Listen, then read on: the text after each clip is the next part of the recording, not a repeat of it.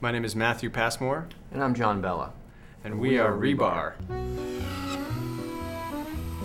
Encanment is uh, an industrial canning operation that we've set up in the Southern Exposure Gallery to actually harvest and process and can the walls of the gallery itself. And it's for their closing show.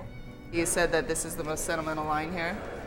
It turns out that the walls um, truly are this sort of deeply sedimented cultural terrain. And, uh, you know, the 30 years of, of work that have occurred there have literally, you know, layered the walls. And so our job was really to map where those sort of areas of cultural value were embedded in the walls themselves. This is a site specific work. Southern Exposure is located in a pretty industrial space, and we wanted to kind of reference its earlier existence as a can manufacturer. So, as far as possible, we're trying to emulate an industrial process in canning the art gallery. And so we begin by drilling holes in the wall and coring out these two and a half inch discs that we've been calling pucks. See the depth of the paint on the wall there is about half an inch. Those are then placed in three to a can that is then filled with mineral oil, and then the can is sealed using a hand cranked can sealer.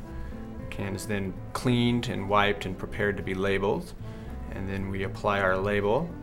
And the can winds up at the end of the process in the sales department where it's available for the art consumer to purchase. Thank you. That's the kind of consistency we're looking for in a can gallery.